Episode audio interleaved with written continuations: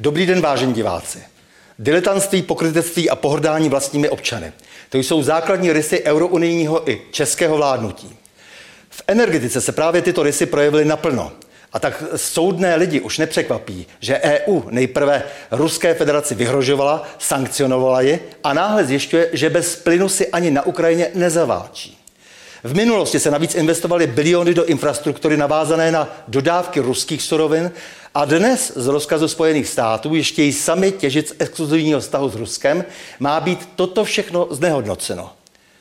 My prý máme platit USA za to, že nám přeprodají ruské suroviny.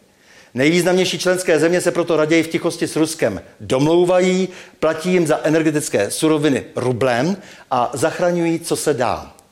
Naše vláda se však snaží podhrabat ještě pod to dno EU politiky a bojuje statečně za ze zdánlivého pražského bezpečí americko-ruskou válku na Ukrajině a zásadně odmítá ruské suroviny. Do studia přišel jeden z nejvýraznějších českých energetiků a skutečný odborník eh, Vladimír Štěpán. Vážený Vladimíre, eh, můžete zopakovat všem těm ignorantům a těm různým ideologům bez logiky, eh, proč je ten, to jsou ty ruské suroviny, ropa, plyn nenahraditelné pro naši ekonomiku, pro náš stát?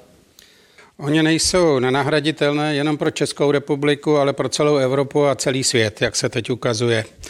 Eh, problém České republiky je v tom, že my, pokud omezíme nebo zastavíme dovoz plynu nebo třeba i ropy, tak nás to zasáhne nejvíce z celé Evropy.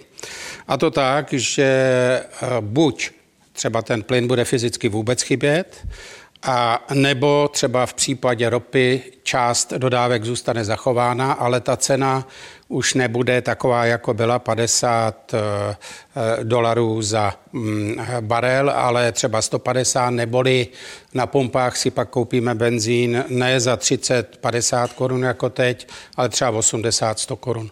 A to jsou právě ty důsledky toho, a to, to mluvím jenom o dvou hlavních surovinách. Rusko a USA válčí do posledního Ukrajince a přitom se sami eh, obchodně domlouvají a vlastně dělají z celé Evropy blbce. Eh, já mám pocit, že ty blbce máme i ve vládě. No, eh, nevím až tak, ale jakože tam dochází k různým dohodám, že vlastně ty sankce, které měly postihnout tak tvrdě Rusko, jsou obcházeny nejenom ze strany USA, ale i západních států. To je více než zřejmé a bylo to vždycky. I v minulé době, když byly sankce, dejme tomu po tom roce 2009, tak eh, západní firmy založily v Rusku přes zákaz tisíce společností.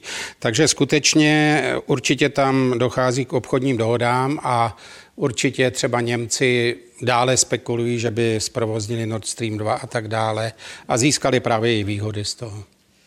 Dodávky surovin z jiných zdrojů než z Ruska. Je to vůbec možné, aby nahradili tyto dodávky za nějaké extrémní vysoké ceny, aby nahradili eh, to, co nám schází z Ruska? No já myslím, že teď se o tom přesvědčilo třeba Německo na konkrétním případě, kdy tedy premiér Scholz zajel do Kataru a jednal s katarským princem o dodávkách a myslel si, že uzavře smlouvu na tři roky za výhodnou cenu s výhodným vzorcem a dostal nabídku na 20 let. O, o složení vzorce ani nechci mluvit, ale je to katastrofální pro Německo. To znamená, že to povede dalšímu dramatickému zvýšení ceny toho LNG.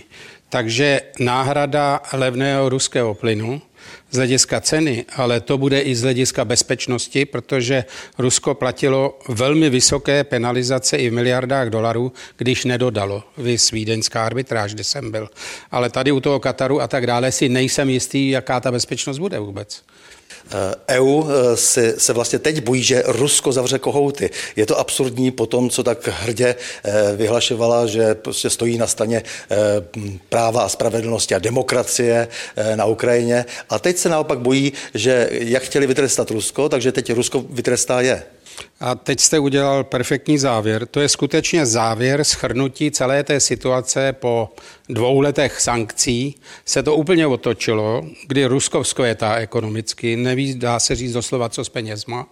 A Evropská unie už řeší, jestli tady bude plyn a elektřina na příděl, a že budou muset na burzách zastupovat cenu. Úplně se to otočilo a dneska se skutečně všichni obávají toho, že to Rusko je natolik bohaté a našlo si právě kanály do celého světa postupně, že pro, své, pro, pro odbyt svých surovin, že si klidně tu Evropu škrtne a řekne třeba plyn pro nás není tak významný, 6% našeho příjmu, no tak ho škrtneme do Evropy, nebudeme dodávat třeba, jo, takže a to zrovna postihuje tu Evropu a zejména střední nejvíce, takže jako velmi, byl bych velmi opatrný.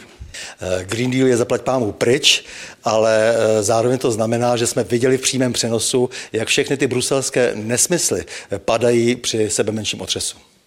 No, to je taky pravda, že tedy Green Deal, jehož cílem mělo být snížení emisí, zvýšení výroby obnovitelných zdrojů, tak eh, vlastně totálně zkrachoval, protože viděli jsme to na příkladu Německa, kdy oni v roce 2021 měli nejvyšší emise od roku 1990 a v současné době spouští i další uhelné elektrárny, to znamená obrovské emise. Myslím si, že emise za rok 2022 v Evropě a globálně budou tak vysoké, že to je absolutní popření smyslu Green Dealu. A někdo už by se měl opravdu zamyslet, jestli to je ta pravá cesta, abychom podporovali ty obnovitelné zdroje typu fotovoltaika, vítr a podobně, nebo karcinogenní emise z využívání biomasy. Je to napováženou, měly by se využít jiné nástroje.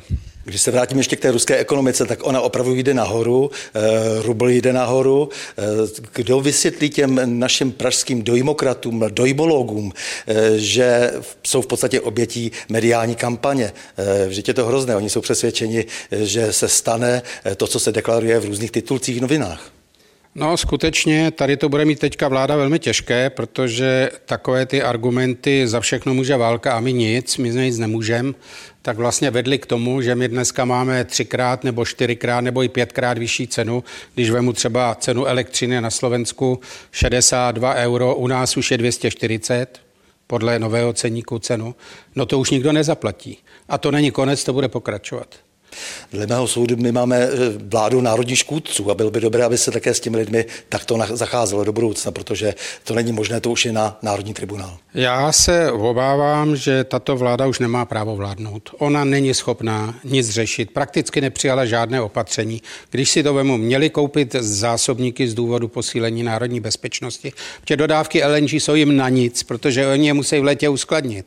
Pro ty není spotřeba a oni to nekoupí. Oni to nechají nějaké soukromé firmě. A když pan Sikela uskladní plyn, tak ho koupí za 37 korun, místo za 25 z burzy, takže někomu dal dar za 2,5 miliardy, což zaplatí odběratele. No tak ono je lepší, když vláda nic nedělá, jako když bych to tak řekl, jo? ale ale teď už jsme se dostali do tak krizové situace, do tak šílené, že už skutečně Eh, tyto ceníky nové, které teď budou, protože po Česu to budou kopírovat další obchodníci a bude to následovat i v plynu, tak už, už to nebude 100 tisíc, 200 tisíc, už to budou miliony lidí, kteří budou mít obrovské problémy toto zaplatit, protože cena za otop toho domku, která byla 30 tisíc, bude teď 100, 150 tisíc korun za rok. Si si uvědomujeme teda, kam jsme se dostali a je to úplně zbytečné. Stačilo, abychom eh, přijali ty návrhy, které jsme jako skupina, ta, že, eh, že není energie luxusních zbožů. Už před půl rokem říkali, toto je problém, toto je příčina, takové jsou nástroje, my to provedeme, vládo, pojďte s náma jednat.